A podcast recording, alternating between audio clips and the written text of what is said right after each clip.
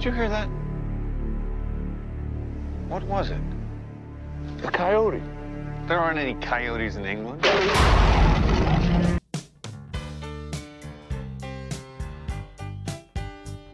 My guest on this episode is Sally Ann Bedford.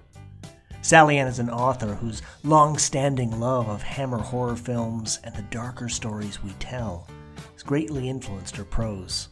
Her bi monthly Substack newsletter, Into the Shadows, is a welcome addition of my inbox.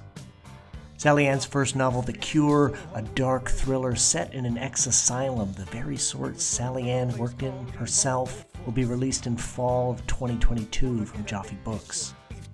Sally Ann is also a massive fan of John Landis's 1981 Academy Award winning horror comic masterpiece, An American Werewolf in London. At a recent online gathering we were at, she spoke about the film with such enthusiasm and passion, I knew I wanted to have her on this podcast. This is Geek 4, a podcast about fans, fandom, and fan culture. I'm Dr. Michael Boyce. Everyone likes something, but what are you a geek for? Sally Ann, thank you so much for coming on Geek 4 to talk about the American Werewolf in London.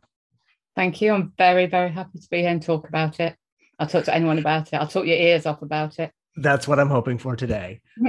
so, when did you first see this film? I mean, it's kind of a seminal horror film. When did you first see it? I was trying to think what year it must have been last night. Um, well, it was released in cinemas in 81. And I tried because I saw it when it came out at Blockbuster Video. Uh, did you have Blockbusters there? Blockbusters was our yes. rental video. So I saw it as soon as it came out there, which I think I, I think it came out in 81 later on in the year, which I wasn't didn't see it seemed a bit quick, but I'm sure it said it was, so it did. So I saw it when I was eight, nine. Oh. and I remember, yeah. But before I'd seen that, I just put it in perspective because that's pretty lightweight. Because I remember being in junior two, which is eight years old, and having a conversation with somebody and wondering why they hadn't seen the Texas Chainsaw Massacre, Friday the 13th, and the Hammer House Saturday night hour long specials. Like, you don't see this? Like, no, I don't know what that is. I have that very vivid memory of talking to somebody in the classroom and wondering why they hadn't seen them too. So, so young Sally Ann was very well exposed to horror and scary things. Yeah, I wrote my newsletter about my 11th birthday party when mom let me, I don't know why they let me have Poltergeist as a birthday film. Ooh. So I, and the worst was I had all my friends there, half in tears. One had to go home, so never, she could never come back to a party again. I spent most of the time in the kitchen with the presents because I'd seen it all before. And I was more interested in the gifts. And my mom kept saying, go back in there, go back with your friends. Oh, seen it. And then went in there and they were just like, okay. it's green. But to me, it was normal. And I don't yeah. know why. I don't. I just. I was the youngest kid. Whether my parents by that point had gone. Oh, oh yeah, yeah, yeah. Very bossy, and I wanted to watch it, so just did. As an oldest child, my experience is like we we you know all the rules are set for us, and the younger children you know get the advantage of having us gone through it. So yeah, parents get a bit bored by the end. Yeah. So so American Werewolf in London, I remember going into Blockbusters in Chesterfield, which is the town where I grew up.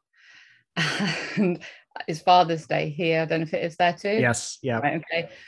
And I went in with my dad, who bless him, um, wasn't the most focused on what I was doing. He went off to look at there's something called he, he wouldn't thank me for this, but he's no longer here, so he'll never know. Um, something called Electric Blue, which are like quite saucy. Is that little a little racy, little racy, little racy?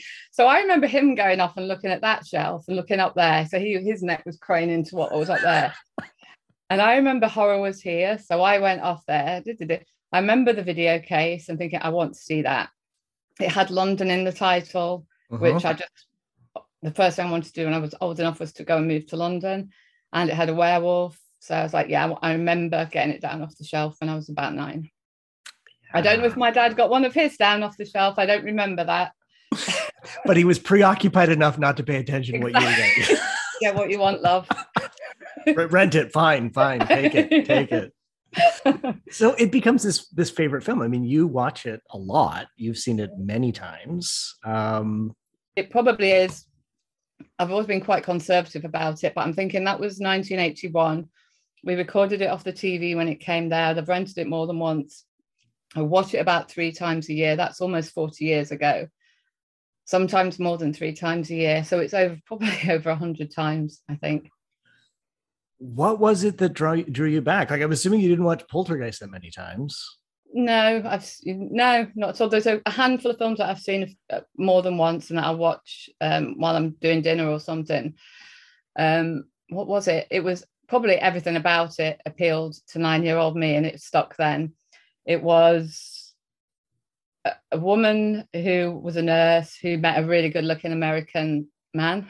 so, in my head, I was like, okay, I put the pieces together if I go and live in London, I'll become a nurse. This is what I'm going to do when I grow up. And I'm going to meet an American backpacker. And it's all going to be great because bearing in mind then, there's no internet. Yeah. We didn't have that much. Well, we didn't have much money at all. We went to like coastal places in England. So I'd never been to America. That was just like the most exotic place you could imagine. I'd oh, Sally Ann. Oh, Sally Ann. it's going a completely different way, isn't it? So yeah, I love the aesthetics. No, I just love the American man. Um, so yeah, we had Dallas. So we grew, I grew up on Dallas and Dynasty and Fame. So American things were just to me were just very, very attractive and just like, ooh. So when I saw this film, it just had everything. It had London that seemed glamorous and exotic. Um, and it had a very good looking American. And I had a wolf, which is kind of like a dog, which I also love. Yes. You you how many dogs do you have? Three. Okay. They are they are absolutely lovely. You post them on social media. They're delightful. Yes. Thank you. so you actually saw this film as some sort of like life path that you might aspire to. Yeah. Oh, okay. it's a re- uh, up until a certain point in the film, that's really that's really admirable. Um, becomes a bit more problematic later on, but and you keep coming back. Like this is, I mean, to me, this is such an interesting film. I was saying before we started recording, I saw it very late. I was always someone who was fascinated by horror, but was really kind of I, I will use the word traumatized advisedly um, by a few early exposures. It's so funny. I have friends whose parents didn't believe in babysitters and so took them to every movie. Like I have friends who saw The Exorcist when they were like three um, because their parents just took them to every. And I can't imagine that. The American Werewolf in London, the transformation scene still affects me. Like it, like I love it now because I can, you know, it doesn't scare me, but it still like gets me. And that's just such an amazing piece of cinema. Funnily enough, it wasn't that bit that scared me. The only bit that did was the bit in the forest where he's dreaming and mm. he's in the hospital bed and she leans over and he goes, Rah! and he's got the mm. white face and the teeth. I, f- I saw that once in 81, the first time I watched it, and probably for the next 10 years, I knew when it was coming and I just go like that. I couldn't watch it. I put my hands over my eyes. I didn't watch it for about 10 years. Just used, that's the only bit that used to get me. And now it's okay. And now it's oh, okay. You, you've built up an immunity to it. yeah. But I just, I loved everything. And I don't know what point that happened. Was it the first time, the second, or the 50th time? The music, you know, I was very young, or you know, I thought it was so clever to have all the moon songs. Yeah. I thought that I, you know, I was like, I thought it was really clever to have got that. So do you know what he's done? He's put the moon in every, in every like single really song. brought onto it. I I like the humor in it and the quirkiness. Mm-hmm. And that as an adult, I didn't obviously didn't think about those things then. I feel like John Landis would. I feel like I don't really know any of his other stuff. I don't really need to see any of it because this is the film I love. I'm quite mm-hmm. happy with that but I feel like you would know him by watching this film. I feel it probably might not be, but I feel like he'd be a really fun guy. Yeah, if I remember correctly, I mean he's done a lot of films, obviously, but he also did the uh, the Michael Jackson Thriller video. I'm pretty sure mm-hmm. that that's him as well. So like yeah, that again, that that very similar sensibility, that scary but this kind of winking at the camera thing, all happening at the same time. I've always liked that. I you know, that's to me much more engaging as a as a as a horror film. Uh, if there's a little bit of humor. Yeah, I did. I did that Hollywood cheesy tour thing on the bus. Mm-hmm. Yeah, you know, where you get to all the houses. We went to his house and he has all these like weird statues outside, these funky statues. I was like, yeah, of course it does. Of course it does. so I'm curious. You like you become this like real fan of this film. It's a it's it's a pretty significant part of your life. Three times a year, that's a lot. That's a big commitment. I'm curious about you introducing it to other people. Like, you know, I've told this story before on the podcast. I had to stop teaching Casablanca for a little while as a film scholar because students' responses just drove me up the wall. Like it was, you know, superficial, like, ah, that was this, the character's whiny. And I'm like, oh, I can't handle you not liking this. Like, if you don't have to like everything I like, that's, that's, I'm not indoctrinating students by any stretch of the imagination, but that unreflective, I just don't like this and it's stupid. I can't, I couldn't handle. Uh, I've kind of come around on that and I have a way to introduce it now. But I'm curious about you introducing this thing that you love to people. How's that gone over? Um, I'm not sure that how many people I have. I'll definitely judge people if they say something bad about it.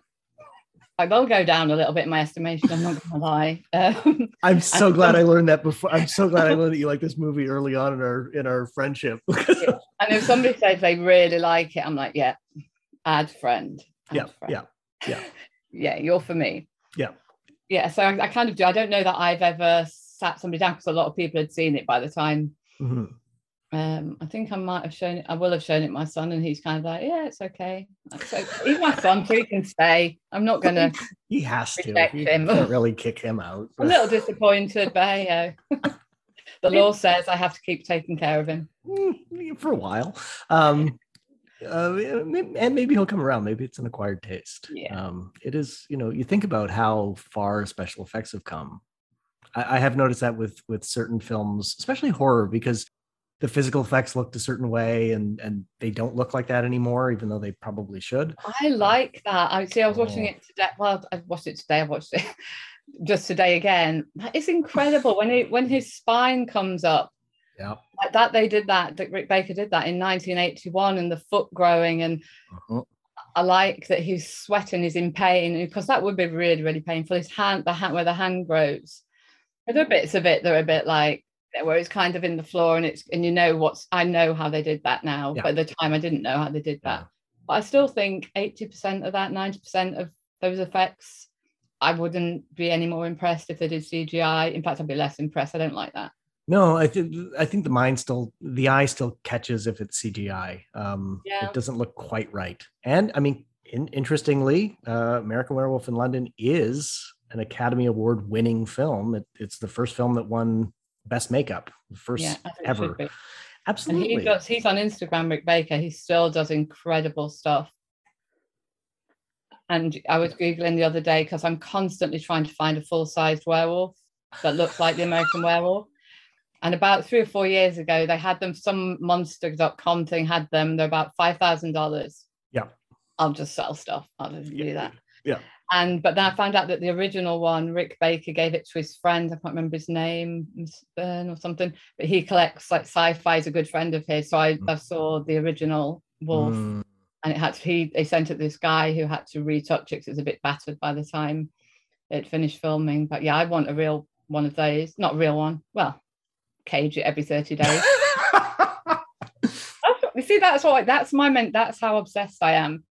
Is that I hate, I can't bear the taxi driver in the film that tells him, oh, you know, right, proper, whatever, last night, you know, all those murders and ruins it because they were just on the way to the hospital. mhm. It was all going to be sorted um, by the doctor, and he ruins it and changes the whole way the film goes. And I think she could have kept, she could have, he'd have just gone to a like a medical facility or a, a prison every 30 days, every full moon. And they could have kept the relationship going and been quite happy. I I think that that's a very practical response to uh, lupinism uh, or market. I'm not sure what the what the word for for uh, werewolfism is, but uh, I think that that's a very practical response. Like, do you have this bigger fascination with werewolves? No, Just just this one? one. Just, Just this one? In fact, I had uh, this sounds crazy. We had a dog, Ridgeback, that was a bit crazy, and he had to be separated from the other dogs because he was quite vicious to other dogs. He had special needs, and I'd have this really crazy look. When he did this crazy look, I'd just go, "I love you, David." he was like my own werewolf. It was like, Oh, yeah, that's what I that's- kind of. I do want my. I've got a little one. He's Oh, that's sweet. little one. Um, but yeah, I'd yeah, I'd quite happily just have been a nurse in London, had my relationship, and just kept him in a cage every full moon. That sounds fair and fine. Have you seen? Um, there's a there's a show. I think it's on Amazon Prime over here. I'm sure then it's just a Prime show. Wolf Like Me. No. It's Australian. Josh Gad, an American comedian, and um, oh, Isla Fisher. Um, and it's she's a werewolf in modern Okay. day Melbourne, and it's Right. uh, the way they approach it is very similar to the way you uh, suggest it should be approached. It's not, it's not bad. It's That like helps. eight eight episodes, six episodes, something like that. Uh, uses this Queens of the Stone Age as as a kind of constant soundtrack. It's it's actually pretty good. I really enjoyed it. Okay, I'll check that out. Yeah. I should probably talk about some of the filming merits of the film, shouldn't I? Cinematography. Yes. Oh, please. If the you incidental yes, yes, music. yes. Oh, Sally Ann. Oh, Sally Ann, impress me. Impress me. No, I can't. No. but I do think, I, as well as the soundtrack, the moon songs, um, like I have um, Bad Moon Rising's my telephone, my telephone, my mobile ringtone, of course. Oh, nice. Um, but even the incidental music's beautiful and it has the perfect ending for me, Mhm. despite the fact I don't like the fact he died. Um, I think it's an incredible ending, the, the Piccadilly stuff and just the shot body gone. And even I love the credits because I love the fact that they it was 81, so they say congratulations, Charles and Diana on your wedding. And then I don't think I don't think I ever noticed that. watch to the end. yeah. Um, and then at the end, as the disclaimer, all characters and events in this film are fictitious. Any similarity to actual events of persons living, dead, or undead is purely coincidental, Nice. which I thought was genius. Like even when I was little, I remember seeing that and thinking, "Oh, that's brilliant." That's I'd like. I, I've seen that in a couple of different things. I want. I'd love to track down like what was the first to use it because eighty-one is pretty early. Yeah, I'd like to think that they did. that might be. Yeah. I'm going to say, don't even need to look it up. Yeah. Yeah. Okay. I will. We'll just assume, and I'll put it on the internet, and then it'll become true. That's how that works now. I think. Wiki it. yeah let's put it in a wiki so i think we have to talk about the um uncomfortable sequel uh, american werewolf in paris thoughts on american werewolf in paris I think I kind of I remember seeing that. I don't I can't remember if I've I can't remember if I've watched it, and I think that might be because it was awful. Yeah. Or it would annoy me. Or I think there was slight excitement that I was going to get more of the same.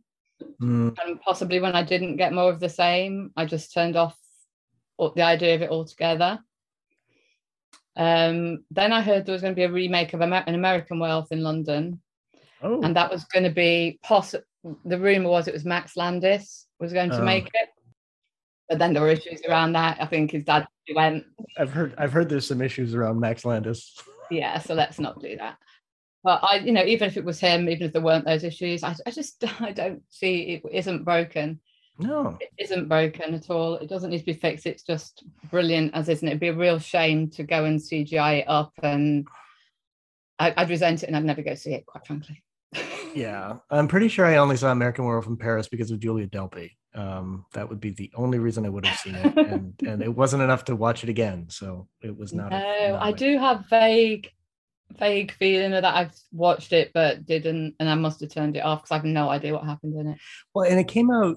I'm trying to remember. This is going straight from memory at this point. So it came out when I was in university. So pro- like between 94 and 98, I guess probably like 96, 97, somewhere in there. Mm. That's a pretty long time between the original. I mean, it, it can be done. There's people, you know, people have done sequels longer, um, and it's worked. But it just, yeah, I just didn't see the point of it. I mean, if it was kind of trying to be a remake, it wasn't really a building on the on the last one. Wasn't the the first was supposed to be filmed in Paris, wasn't it? But they couldn't get the yeah. filming there. Yeah, Too I- I late. just let it go. Not. Yeah, the boat's just, gone. just let it go. Just let it go. There's times to just let things go. I have actually. I went to a friend of mine um, who's a great horror writer. Um, has written a few biographies. He did the British Horror Locations book, Huh? and I was back in contact with him at that time. I did a few plays with him, and he asked me if I would go to Crickadarn in Wales to go and visit the slaughtered lamb. Uh-huh. Obviously, I thought about it for about a millisecond. Yeah. I'm there. I'm Yeah, yeah. So I drove up there Um, it's supposed to be set in Yorkshire, but all the filming, the Moors filming was done in Wales, and the, the pub is the exterior of the pub is in Wales. Um, and it's a it's a tiniest place in the middle of nowhere. And when I got there, I felt so conspicuous. I was just in my car, just putting. You must think they get this every week. I've seen so many pictures outside it, like.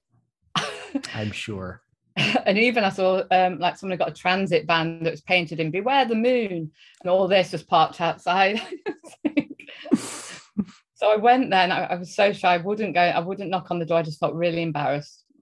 So I took a, a, photo of it, and there was a car in front of it. I thought, "This will do." And poor Derek's so nice. Oh, that's you've done brilliant. But I went. I thought, okay, I'm here. So I've got the church that's in the film is there, and it's right next to the house to the what was the pub. So mm-hmm. I walked into the churchyard up to the um what they call it, the no, the church bit, the door, the doorway. Yeah. Um, and there's a child at the window of the slaughtered lamb, and he just went, Daddy, there's a blonde lady in the churchyard. oh God. They spotted me. As you so said, they, this probably happens all the time. I know, just one of those fans. And it's so tiny, there's no way to get out without passing everybody looking out the window. oh, oh, that's so funny. But I wasn't going to leave without going into the churchyard. No, no, no, no. Just put your shame aside. Yeah. Walk I'm in there, own it. Clearly over it. Yeah. Yeah. You got it. You got it. Oh, that's fun. Thank you so much for talking about this. This is so much fun. Okay. I should Are also you... say the, oh. first time I watched it when I had it on TV, we had a really bad VHS recording of it. Mm-hmm. It was mm-hmm. recorded off the TV. Oh. So actually, for many years, I missed out quite a lot of words because where the TV went funny, there's a line it where where he says, um, uh, "You're talking about the woman I love." When they're on the first thing, he goes, "No, I'm talking about a woman you want to f." Yeah. But that was like, and it never made sense because they'd put something like, "I'm talking about a woman you want to see." they'd have dubbed it over. I remember being little thinking, that sounds really weird.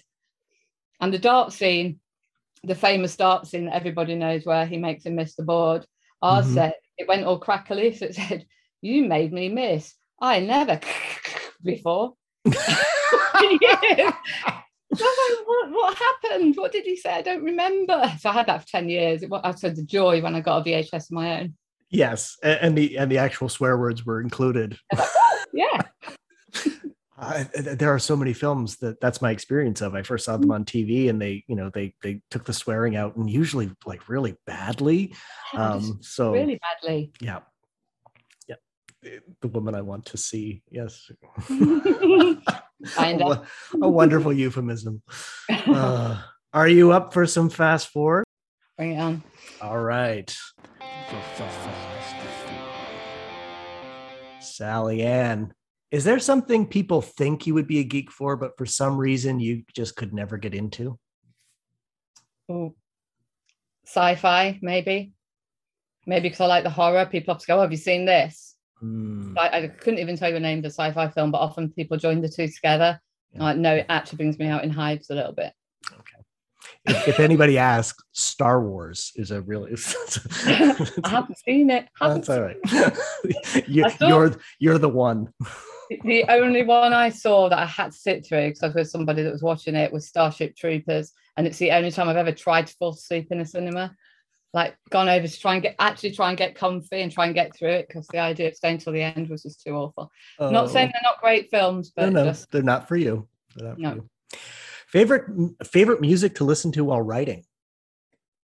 Agnes Obel. Mm, makes me sound pretty intelligent, doesn't it? Uh, very, very. I, that, that was not in question, but okay. She um, was. Um, she yeah, she's right. She's very moody, and I mm-hmm. write dark stuff, so it's perfect. Yeah. Mm. If they were going to do a third American Werewolf film, which city would you set it in? Oh, Oh, we've got to be quick. Uh, Copenhagen. Copenhagen. All right. Yeah. Because I think a Scandi one would be very good, and mm-hmm. Copenhagen's beautiful. Yes. Yes. I I thoroughly agree. And every Scandinavian thing that I've ever seen is dark and moody and horrifying. So that would fit perfectly. Yeah. Not for the you probably don't want to use this, but have you seen Two Summers? No. On Netflix. It's excellent. Write that down. I, that it's Flemish, I think. Okay. It's very, very good. All right. Good. Favorite concert you've attended that featured animated, simulated, or CGI performers? Let me think, Ada. ABBA. Yeah, that looked that looks so much fun. That looked like so much fun. it was it yeah i it, it it what's the word exceeded expectation for sure i thought it was just going to be like 2d hologram the old school hologram projected against the board Mhm. you i we were all just like i can't believe there aren't people there i can't believe there aren't human beings under those costumes it was great it was really really good i think unless you really don't like them you would enjoy going just the lights, lights all coming down from the ceiling. Just it was beautiful, just really beautifully done. But yeah, it was fab. I can appreciate people saying I don't generally like ABBA, but like if there's no ABBA song at all that you can't handle, you're you might be a horrible person. You might you might be a sociopath. I'm just you know, whatever. Just putting that out there. Dancing Queen comes on, you're singing Yeah. along. Yeah. Yeah. Oh yeah. How can people find you and support you on social media? I am on Twitter at at sa underscore Bedford, Facebook at Sally Ann Bedford author, and Instagram at sa Bedford author. It's really annoying they're all different. Um, but yeah, search Sally Ann Bedford. And I also have a Substack newsletter called Into the Shadows. And it's awesome. Oh, I thank you. thoroughly enjoy it. And like every Thank every uh, issue has been wonderful. Thank you so much. Thank you. And can you tell us a little bit about the novel that's coming out in October? Yeah, October, November this year. Um, it is a dark story. It's a dark thriller chiller. Um, and it's about a diet, a mysterious diet clinic that sets up in an ex asylum. Mm. Yeah, I used to work, I worked in an asylum in a British, like one of the last Victorian asylums. Oh, So it's set in that place where I used to work. not autobiographical. No. Okay.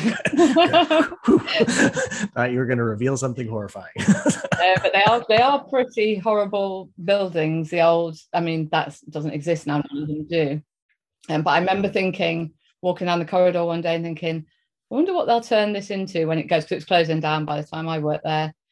And I thought, whatever it is, if it was flats, it could be the most luxurious flats in the world. I would never live here. It's just there's such a bad feeling. There was Yeah. such a bad feeling in Oh, that. I- place.